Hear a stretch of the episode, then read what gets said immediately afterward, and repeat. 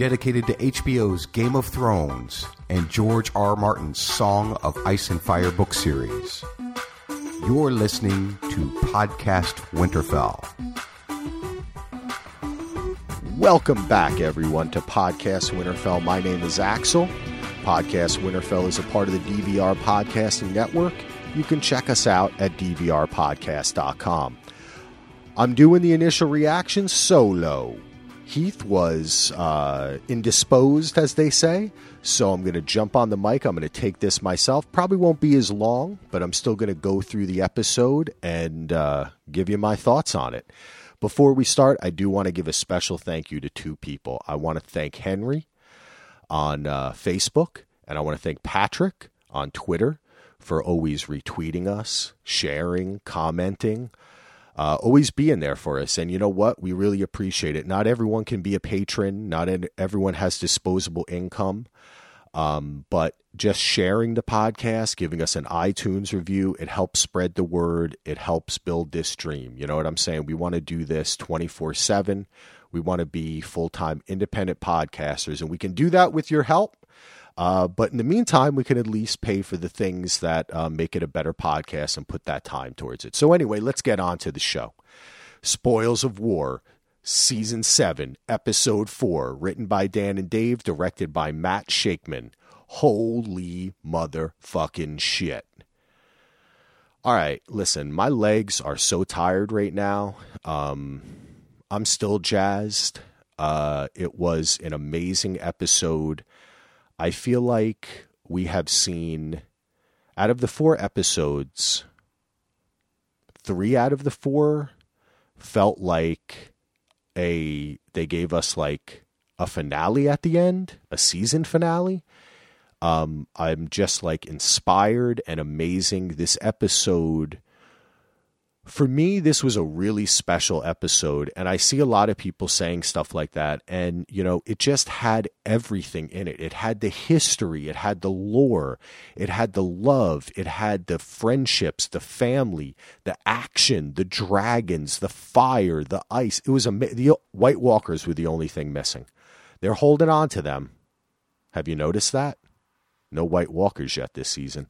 Um, it was just it was such a complete episode. Uh, let's start out. Okay, so we open on Bronn and Jaime leaving Highgarden. They talk of the gold and what's next. Love seeing Bronn and Jaime, two buddies. I like that they start this episode out on a calmer note after the battle that took place in the um, previous episode. Uh, we get a little bit of okay, the fighting's over. What are we going to do? Uh, uh, I, am I really think Bronn is from Brooklyn. I'm just gonna say. I mean, that dude, wherever he's from, it's like Brooklyn. It's New York. It's something. It maybe it's Shaolin. I don't know. He is just always standing up for himself, and I absolutely love that. Hey, check it out. You're gonna have to put up with me taking a sip of water every once in a while if I'm doing the podcast by myself, but I'll try to do it away from the mic. Um, yeah, just uh, I love the way Bronn always sticks up for himself. I love that even though they won this big battle, and there's like a woman with dragons coming, and like you know, all this all Euron's on the scene, but Bronn's still just like, "Yo, where's my castle, Holmes? You said I was getting a castle." I just love that about him. Um, so now this was an interesting scene because they kind of send Bronn off uh, with the Tarleys. And it gives you the impression, it was awkward to me because it gives you the impression that we're not going to see them again. Um, but there has to be a reason for that. They went somewhere, did something. So I'm just holding on to that. Then we go to Cersei and the Iron Banker. Um, this great scene establishing again Cersei like her father. She's getting it done. She wants to unite everything together, uh, restating her uh, cause, and um, setting also up the idea that she doesn't just have um, the uh, the fleet uh, of Euron, I should say, but she's now going to have her own troops, similar to the way Stannis did. She also mentions a group, which I can't remember right now. Um, hmm, I you know a book reader would probably know. Tweet at me, uh, but she mentions like a kind of a group. She says someone's already talking to them, right? Or they fought well. So is this from the books, or do people know? Is this some great warriors that she's getting? Um, we then go over to Littlefinger, and he's giving Bra- uh, Bran, not Bronn, Bran, uh, the knife, the dagger that was used to almost kill him, and which also sliced uh, Catelyn.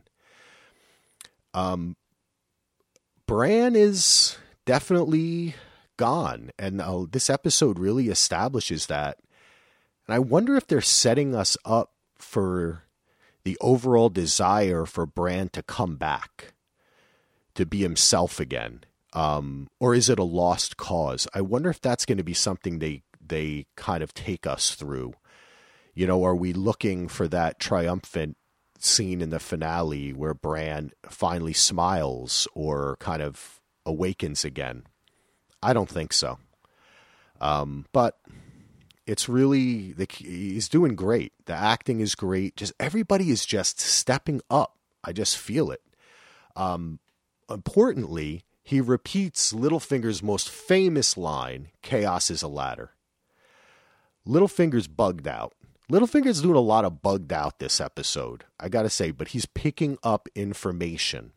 In every scene, he's picking up information. Do not sleep on the Littlefinger. I may have slept on him. I am awake now. I see in this episode he's picking up information. Something's going on. He's writing letters. Uh, okay, so Littlefinger leaves the room. Meera comes in, reiterates what I just spoke about, which is that Bronn's really gone. Uh, she says she's leaving. Are we finally going to see her daddy, Howland Reed? Is is he finally going to appear? Uh, is that what this might give us? I'm wondering why. Why does she need to leave? Just stick around. She wants to be with her family when they come. Her family? Yeah. Uh, but a great scene between them where she expresses what a lot of us were expressing last week, which is your humanity is gone, and, and Bran knows it. Now we see Arya overlooking a fantastic shot of our home, Castle Winterfell. The guards won't let her in. I was surprised she just walked up as Arya. I have to admit that. I just didn't think she was going to do that.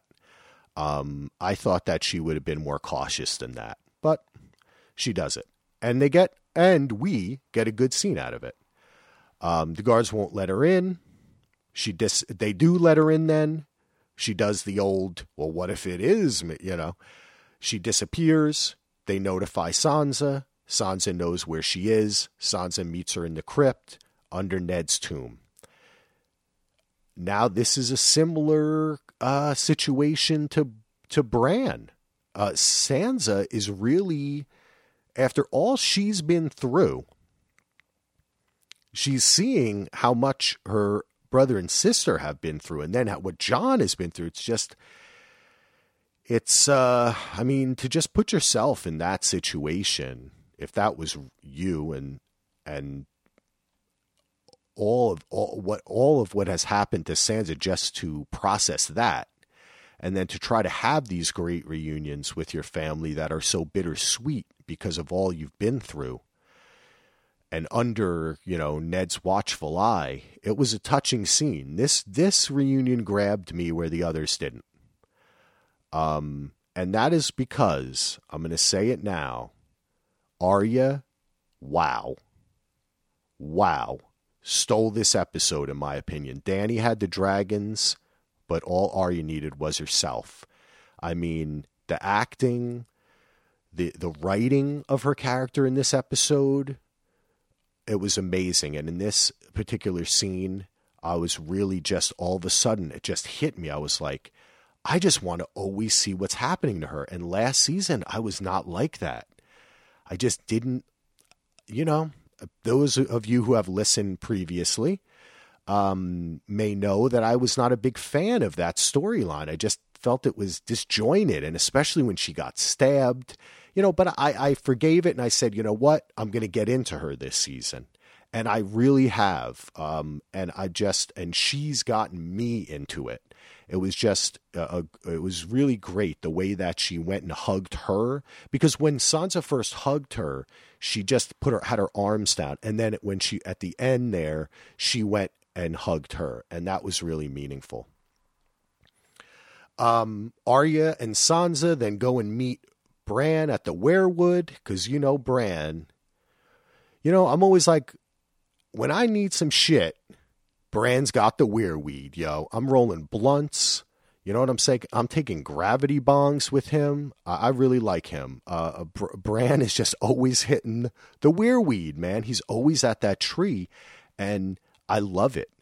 It's a beautiful shot, and it's just keeps on establishing him. He's not Bran anymore. I should just start calling him the Three Eyed Raven because that's what he calls himself. Um, Bran gives Arya the blade, and when he does it, he has quite a reaction. You know, both of his, he gives it to her, and then both of his hands kind of move, almost as if he had seen this happen, or the blade itself there's some history. There was just something more, or she's going to do something with it that he knows is meaningful, or he himself had. Que- it's this is going to be hard to explain, but it's almost as if when he gave it to her, he was outside of himself at the same time that he was within himself. And as this is the kind of character that the three eyed raven has become, um, maybe you will understand that. So the Arya Bran reunion too. Um, he had a little hug for her. It was kind of weird to see the two weirdos hugging now. You know, it's like we could kind of empathize. See how I kind of I I also went over it because we could kind of empathize more when it was Sansa because we can be her and feel that emotion. But when it's the two who have lost their emotion, it was muted, but it was respectful. I thought it was interesting. Um, okay, then Littlefinger, Pod, and Brienne, uh, Brienne, I'm sorry, watch the three Starks together kind of walk. Pod um, reminds Brienne that she has upheld her oath. And she says, Well, I didn't do much for it. It was a nice scene. But Littlefinger again, Littlefinger's watching. We then cut to Dragonstone. Missandei and Dany talk about Grey Worm's prowess. Mm-hmm. I'm telling you, Grey Worm has a wang, okay? I don't want to get into it, but he has a wang. Um, they meet Jon at the beach. This scene was awesome. Jon and Dany go into the Dragonstone mine and they see crazy ass etchings, drawings of White Walkers. It was awesome. I loved it. Um, it looks so real. Uh, I've been playing through The Legend of Zelda Breath of the Wild maybe one of the top five video games of all time. And in it, you like hit and you get like luminous stones and stuff. And this reminded me of that. I almost wanted to wake my son up, but he's four. He shouldn't be watching this shit. So this scene was just fantastic. I thought it was done so well. Uh, the cinematography was great. Jon walking through with the torch, the like the crevasse. I said that I wanted to say crevice, but I said crevasse because I, I know a little bit about spelunking. Anyway, it was great. The top down shot, and they keep on going deeper. First, you get the reveal of the dragon glass, then you get the reveal of the etchings, then you get the reveal of the White Walkers. And as Jinx pointed out on uh, Twitter tonight that I saw, and I was thinking when I was watching it, you see those same symbols, right? Um, that kind of uh, those circles, right? and the um uh the the way that we've seen things like that in the original in the first episode when the White Walkers arrange the bodies at the uh what the Fist of the First Men at um where the White Walker is made around the weirwood tree and where Bra- uh, Bran visits um through the weirwood uh, network when he sees the White Walkers. So we're seeing these symbols again and again. Um, Jinx was saying that we're seeing both symbols of the first men and symbols of the children. I thought that was interesting, and though those book readers out there may may recognize those. I'm interested in finding out more about that. I bet you History of Westeros is going to talk about that. Um, they have a nice little scene here. Dany and Jon sitting in a tree. K I S S I N G. Dany is like pursing the lips. Jon's looking like a little sensual brood going on. There was fire. There was heat coming off these two in this scene here. I saw it. It wasn't just a torch. Um, but again, she's got to bring it around to bend in the knee. And I thought when she said, um, when he said, but my men, he said, but you're their king. And if their king chooses a queen, I thought she was going to say, like, let's, let's unite then, you know? I mean, she did dump Daario 2.0 to find someone to join with and it don't look like that's going to be Euron or uh, anyone else. We some people had thought maybe Yara, she's gone um, for now. Um, so could it be Jon? Who knows, man? You know, Bran says uh, that he's got to talk to him, so we'll see what happens. But I love this scene. I thought it was a fantastic. They're ha- they're they're building this up. We are going to be talking about these scenes next season. We're going to be talking about these scenes in the off season, and I think they're strong. These what do we have? One, two. Th- this is the this was like the third Jon and Dany scene where they were alone, uh, not alone, but really talking to each other, and I thought it was really fantastic. Jon and Dany exit to the news of the defeat at Highgarden. Uh, Tyrion is standing there, kind of breaks down the news. Dany scolds Tyrion, and she's she's pissed off. You know, she's lost all her allies. Uh, Varys is kind of chilling, uh, and when she scolds Tyrion in the background, Varys is not happy about it. He's kind of like, mm, he just, I don't know. He he does like an empathetic nod that his that his buddy is getting kind of yelled at by mom. She asks Jon what to do. He goes back to saying, "Don't if you go in there burning and killing people, you're just doing the same thing." And I like the way now they can remind each other of that. It helps in life to have a buddy, you know, a sponsor Jon has now become like Dany's anger sponsor. They can he's got that Targaryen in him too, but he's got the Stark, right? And I wish everybody would stop saying that he's not a Stark because he is a Stark. We don't know if they were married, whatever, but if this story teaches us anything, is that let's not go with those conventions. You know, just because that was his dad's name uh, uh, was was Rhaegar Targaryen doesn't mean that Jon's a Targaryen it's interesting the way the fandom around this show uh, sometimes clings to the old staples that I guess George has put in the book and we saw in the beginning of the seasons. Whereas the show and the book seem to be teaching us again and again, the lesson is to let go of these things. To to to it, it's hard, but you you have to do it, you know, and maybe even use and as is pointed out in the last episode, using the right language matters. Um, when they were talking about how the uh, the prince that was promised or what have you could be a, a man or a woman, right? So just want to make that point. Um, Arya. Now we have this scene, which made me cry. I'm not going to lie. Arya interrupts Pod and Brienne. We start with Brienne and Pod fighting at Winterfell, practicing, sparring. Then Brienne and Arya fight. And this was a ballet. It had so much meaning to both of them that these are two women fighting on the show. And as far as I can see, they're the best ones left. I mean, the Hound is left, but guess what? Both of them kind of beat the Hound, right? In a way. So, I mean, they're the two best warriors on this show. And Dany, as we see later, it, it was it was beautiful. And Arya, again, just great acting, great direction, writing. It was really meaningful. And the fight itself was wonderful. And who was watching again? that little ass finger, little fingers up there, and Sansa's looking worried. I saw someone on Twitter say, um, in reference to the fact that they mentioned the list, and then you know, uh, Three Eyed Raven mentions the list too. Sansa's getting a little scared. Am I on that list? Uh oh, I wasn't too nice to her, you know. Uh, remember what happened by the river?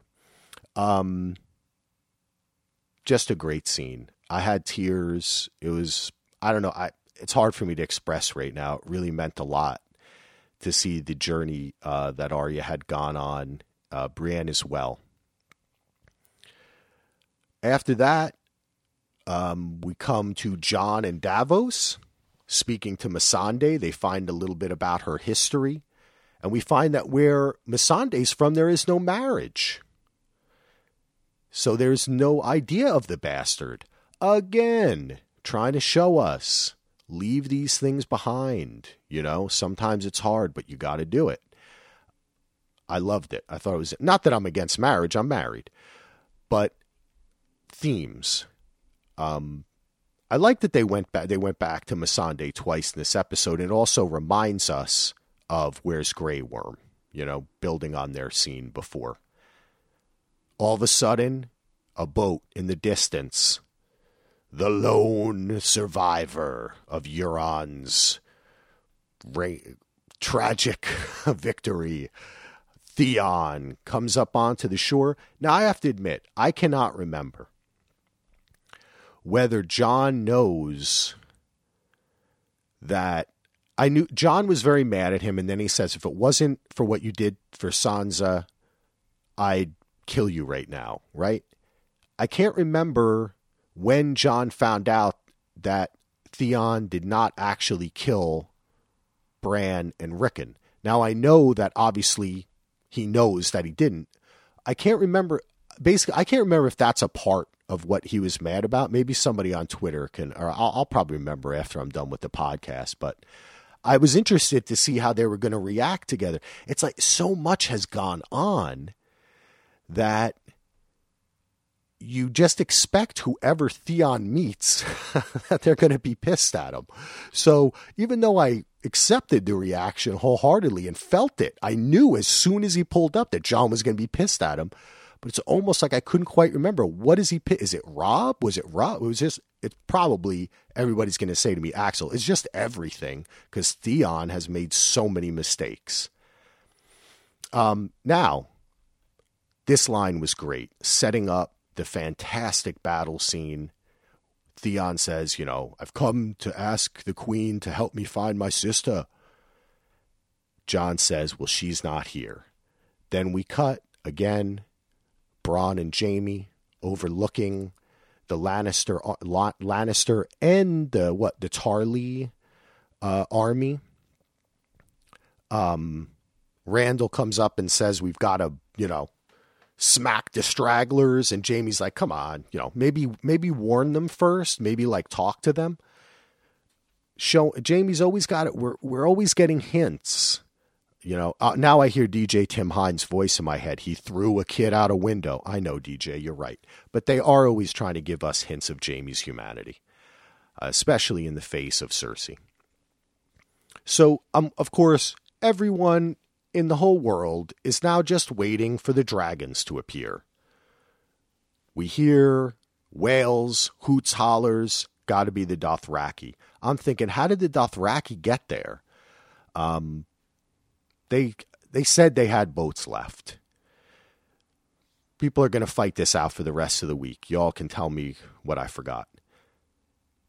But I thought for a second, maybe it's just going to be the dragons and they can kind of create this weird, no, like it's dragon noises or something. Uh, but it wasn't. It was a Dothraki, and god damn, what a scene! I don't even know where to start. Um, Drogon, the way the fire just ejects from his mouth is what I think is those little touches. And the, I said this on Twitter you can see that they have spent this money. We're getting less episodes. I am not upset.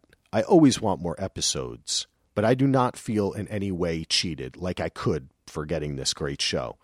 But it's on there, and those little touches like that, I, that I don't know if it's been shown that way before, and it's perfect to kind of unveil this like new power, you know, at this battle.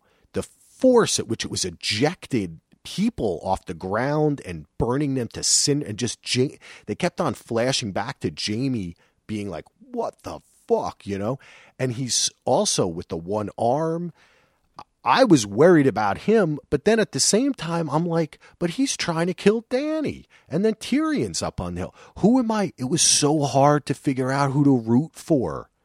When Bronn made his run to get to the dragon killer, I wanted him to get there. And then as soon as I was reminded that, hey, the, the Dothraki uh, running after him are per, trying to protect Dany. I don't want the Dro- Drogon, I don't want Drogon getting shot oh, I, I, I was just, I, I, I, my emotions were crazy. My legs were pumping. I do that anyway, but it was just, I was standing up. You know, my wife was, oh, I was looking over at her. We were both like, oh, when the first dragon killer arrow goes up in the air and it hits Drogon, I was like, no. But then a part of me was like, okay, that means he can't kill Jaime or Bronn. You know, not that I care about Dickon, by the way. I love it. Please, thank you. Jaime, when he heard Dickon, uh, what was that last episode or two episodes ago, was just kind of like, oh, okay. Rickon, is it? Dickon? Oh, okay. Bronn just starts laughing and they give you a nice fat close up. I love it. Okay, back to the show, back to the battle. Um, it was something we've been waiting for. We've talked about to have these, to have people we love fighting each other this isn't Ramsay against Jon. Even Stannis against uh, Tyrion and King's Landing, you had Cersei in there, you know? But there just weren't people on this battlefield on the Lannister side that I wanted to die. Maybe Randyll. Um, I think it was who was it? Jack Clumpus, I think said, or was it John uh, Wambacher said that they thought it, that was Randyll Tarly, who was taking off his helmet and trying to jump in the river. I'm not sure that was him, but uh, maybe it was just a man of his same size. Um, hey, it was cool when Dickon saved Jaime. Jaime's there's what was there two or three times when someone comes to the last minute and say chaos everywhere, but they always know where Jaime is. They got a little GPS on him or something, you know. Um, fantastic when right when Drogon got hit, very scared. Good to see he's going to live. Dany lands. Tyrion is watching his brother. You stupid fuck. Don't do it. He goes, he tries to stab Dany, and someone, it's got to be Bronn, right? Knocks him into the water. You get that nice shot like that of them kind of floating down through the water, reminiscent of a thousand films and television shows we've seen before, but have they done that in this show? I can't remember if we've seen that shot before, but it was. I'm thinking, did we see that with Arya once? I'm not sure. Anyway, great shot. Great shot to end on. What a fantastic battle scene. I've got to go watch it again. I'll definitely have more to say about it. DJ Tim Hines will be on the Wheels of Steel of TalkShoe tomorrow night, 9:30 p.m. Eastern. Uh, follow us on Twitter. Hey, look, if you're listening to my voice and you're not on Twitter, go join Twitter. Just follow at Winterfell Pod because we're very active on Twitter. We take a lot of feedback from it and we tell you a lot of information. Sometimes we release episodes just you can go stream them. We give the link on Twitter.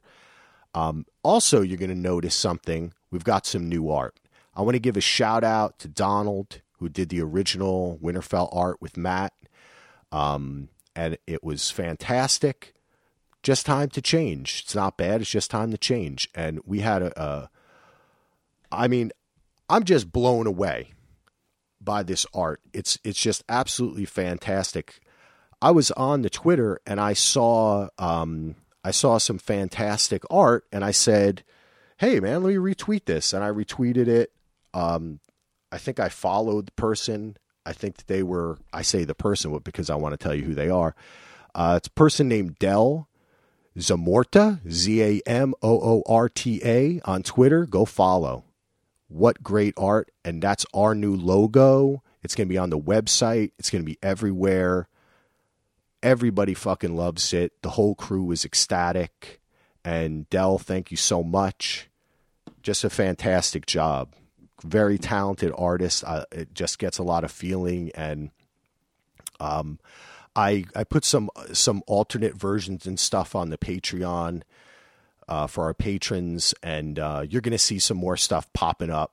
I'll tweet it out. I tweeted one out tonight that he did with um with Dany, and it was time to get to work or, or let it begin. What did she say? See, I can't even remember. Um, just man, I'm frazzled. I got to admit it. Uh, I'm talking here. This was a lot of fun. I miss solo. Uh, we love you, baby. And um, come back to us. We'll be here on Monday, DJ Tim Hines TalkShoe. You can just call in, get that info on Twitter. You don't need to go on the TalkShoe chat if you don't want to. Mike, Donald, and Tracy will be back later this week with the book reader deep dive. We've got one or two special episodes planned that are going to drop. You know it. We're doing three to five episodes a week until this baby is over. Hey, I guess we're halfway through, right? Now, some people are going to say depending on episode length, but I think we're halfway through. It's been quite half of a season, and I am super excited. So, thanks again for listening, and now I'm going to tell you how you can get in touch with us. Thank you for listening to Podcast Winterfell. You can find the podcast at dvrpodcast.com. You can support us on Patreon at patreon.com backslash DVR. You can email the podcast, podcastwinterfell at gmail.com, and you can follow us on Twitter at Winterfell Pod and on Facebook, Podcast Winterfell.